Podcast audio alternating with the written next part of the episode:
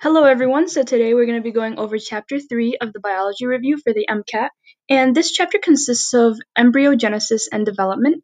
So be prepared to talk a little bit about, uh, you know, the phases of development and memorize a few things that might be important for the MCAT. And I'll be getting into that in just one second.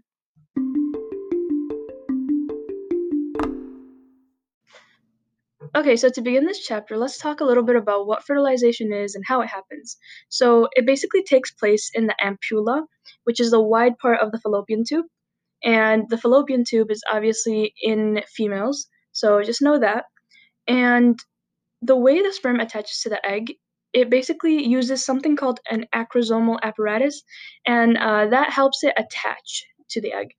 So, after you know it attaches, calcium ions are released, and depolarization of the ovum occurs.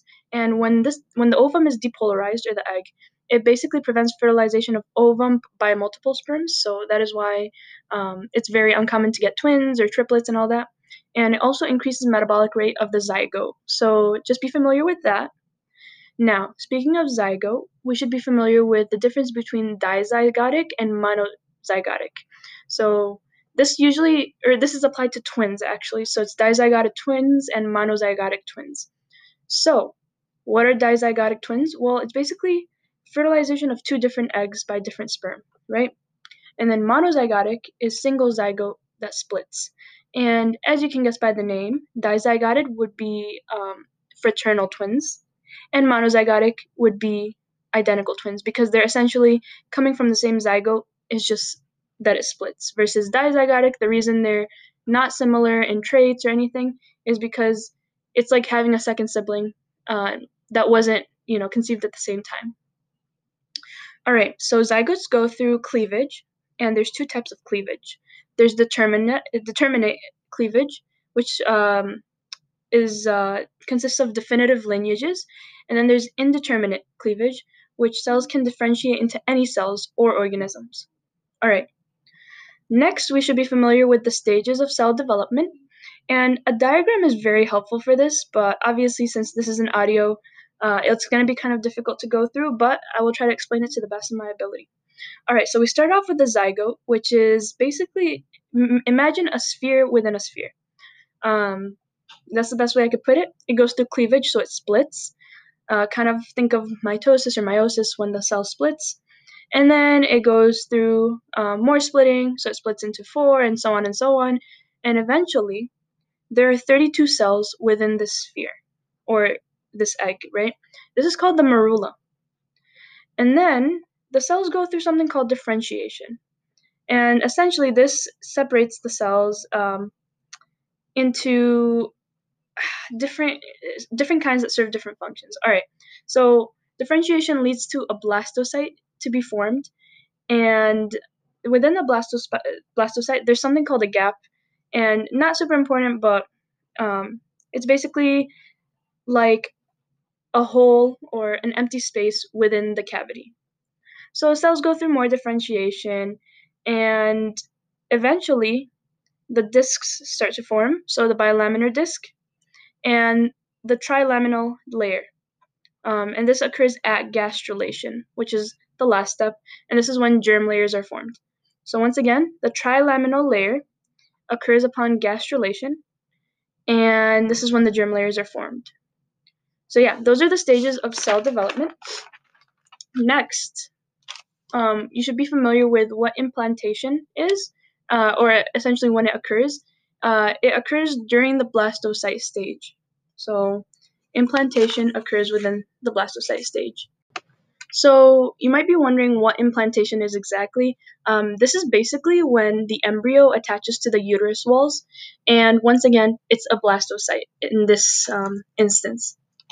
Okay, so now that we talked about the germ layers, let's go into a little bit more depth about them.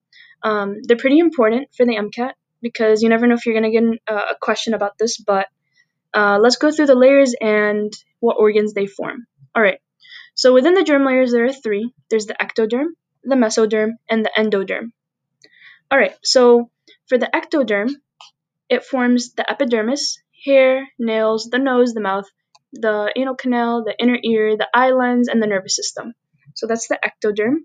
we have the mesoderm, and this forms the musculoskeletal system, the circulatory system, the excretory system, tissue, digestive system, and respiratory system. And last but not least, we have the endoderm, and this forms the organs, the epithelial linings of the digestive and respiratory tracts, the liver, the pancreas, the urinary tract, the bladder, and the reproductive tracts. Now, you might be wondering, how am I going to remember all this? Well, there's actually been a cool mnemonic that's been developed for remembering the germ layers and their functions. So I'm going to go over it one more time, but with the mnemonic. All right, so for ectoderm, think of a tractoderm. So ectoderm, attractoderm, a derm.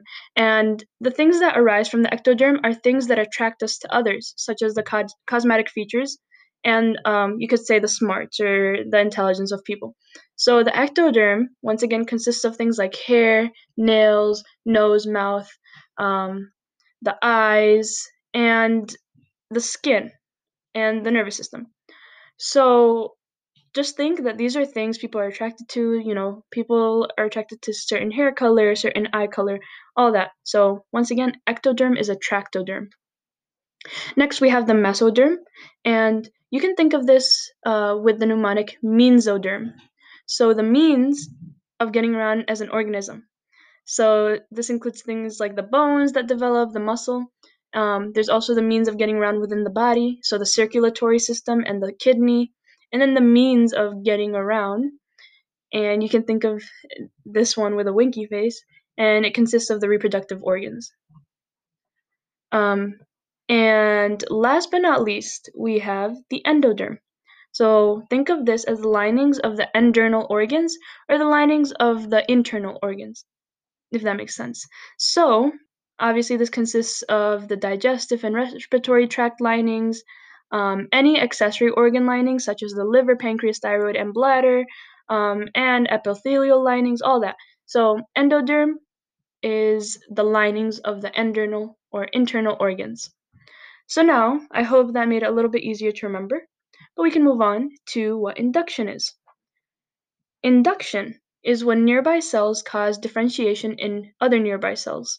Um, and this ensures that they're all kind of on the same page, you know, they're differentiating together, um, and it's not like different parts of the body are doing different things, you know? So, we should know that neural crest cells are associated with the peripheral nervous system. All right. So now that's just like a fun fact to know, be familiar with that.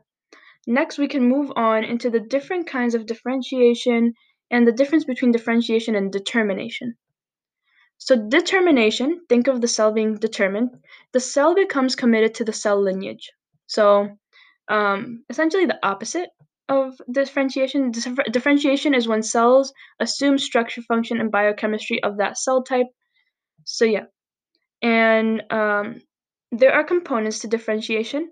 So yeah, it's essentially like a pyramid scheme, but I'll be going through that right now. So there's totipotent, which is the top of the pyramid, and an example of this would be a zygotic cell. And then there's pluripotent, um, and an example of this would be e- the embryonic stem cells. Um, yeah, so embryonic stem cells. And then there's multipotent, which is the third from the top. And this would include things like the gastrula or adult stem cells. And last but not least, we have unipotency, which includes somatic cells essentially. So once again, the top is would be a zygote, and then at the bottom, which is the unipotent cells, it would include somatic cells. So essentially, any cells in the body, like hair cells, skin cells, all that. And what is potency, you may ask? It's how much cells can differentiate. So totipotent is basically there's a lot left to differentiate, and then obviously when you reach unipotent, um, there's no more differentiation that can occur. So the more they differentiate, the less potency. Just think of it like that. Now, it's also important that we move on to talk about the different types of cell to cell communication. And I know that this doesn't re- relate to embryogenesis, but it's important for cell communication. So, um, there are, I guess, four kinds of cells to cell communication that you should be familiar with. So, there's autocrine, paracrine, juxtacrine, and endocrine. Okay, so autocrine is singles, uh, or, I'm sorry, signals that act of cells that secreted it. So you can think of auto like self. Yeah, so once again, it's signal that acts of cell that secreted it. Paracrine is the signal that acts on local cells. And then we have juxtacrine, which is cell tr- that triggers adjacent cells. And last but not least, endocrine. So signal travels via blood to faraway cell sites. So yeah, to go over it one more time, we have autocrine, which acts on the same cell that secreted it. The paracrine acts on local cells. The juxtacrine uh, cell triggers adjacent cells, and endocrine cell uh, signal travels via blood to faraway cell sites. So endocrine reaches the longest distances, and this is important from the endocrine system, which will be coming up in a few chapters. Um, but yeah, uh, we should also be familiar with different ways that cells can essentially die, right? Uh, you might have heard of apoptosis uh, and necrosis. So let's talk about the differences between the two. Apoptosis or apoptosis, however you want to pronounce it, because I've heard both, is programmed cell death. So this is essentially the cell committing suicide.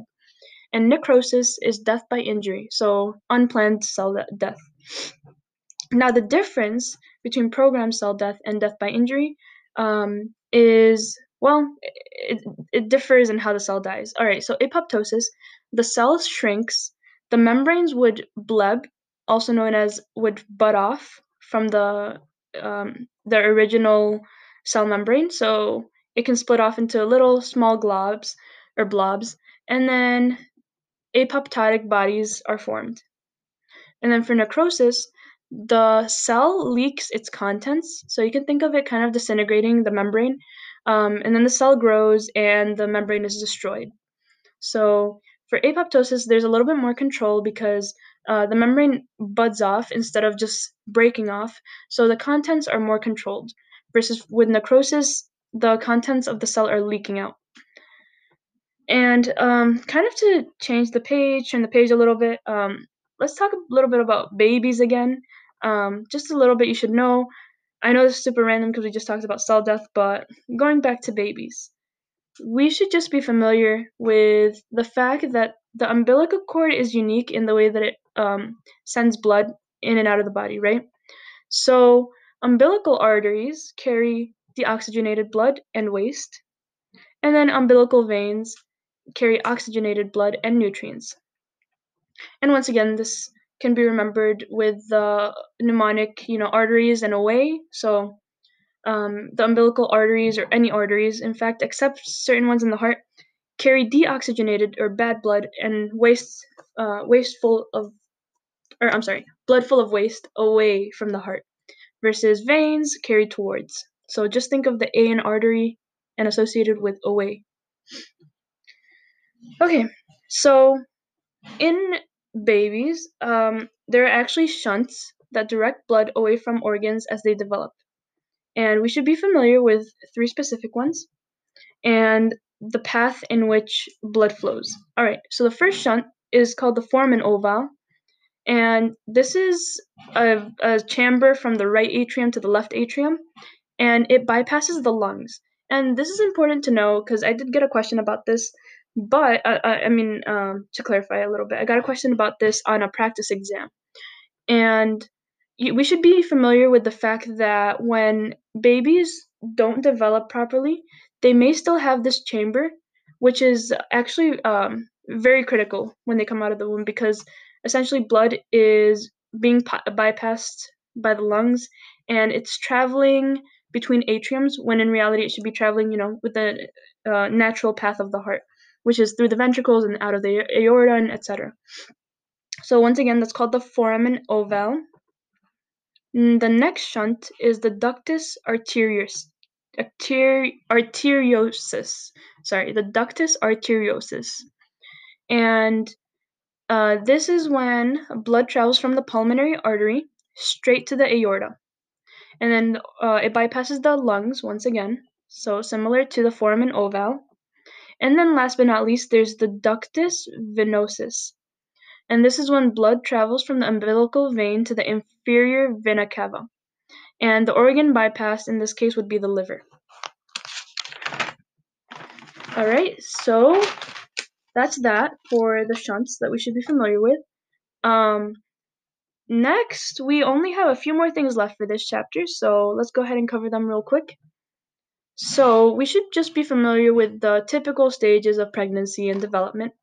Um, so you know the trimesters.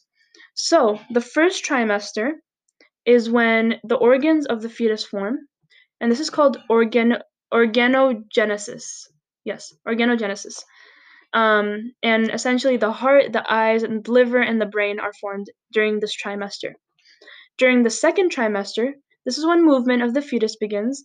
Limbs elongate, the face starts looking a little bit more human. and then the third trimester, which is, you know, when the mother is close to giving birth, this is when rapid growth is occurring, so the fetus is growing at a rapid rate, brain development is occurring, and then antibodies start to transfer to the fetus, which is really important for when the baby's delivered. So, yeah, the three trimesters, um, just think of them kind of, it's kind of like common sensey because the first trimester is basically just the basic parts of the baby, so the organs, the main organs that help it survive. Second trimester, you're thinking, okay, it's starting to look more human. And then third trimester is when it's starting to develop everything it needs so it can be ready to be delivered. Yeah. And I just called the baby an it. I don't know if that's the proper term, but whatever. Um, last but not least, the chapter ends off by talking about the phases of birth. So, the amazing cycle of birth. All right, so kind of like the trimesters, this is split up into three parts as well. So, we have stage one where the cervix thins out and the amniotic sac ruptures. So, essentially, this is when the water breaks. And then two, second stage, is when uterine tra- con- sorry uterine contractions caused by oxytocin and um, pro- prostaglandins. Yes, prostaglandins, um, which are hormones in the body. And this is when the baby is actually given birth to. So that stage is pretty long because women experience contractions for a while. And then the third one, you'd think that it's over by now, but there's one more stage. So this is when the umbilical cord and the placenta are delivered, and you should remember that these are delivered at a separate time from the baby. So yeah, those are the stages of development and embryogenesis. And I hope that this chapter was helpful to you guys because it's definitely helpful for me to review this. And yeah, that concludes this chapter. So good luck on your studies and thank you for listening.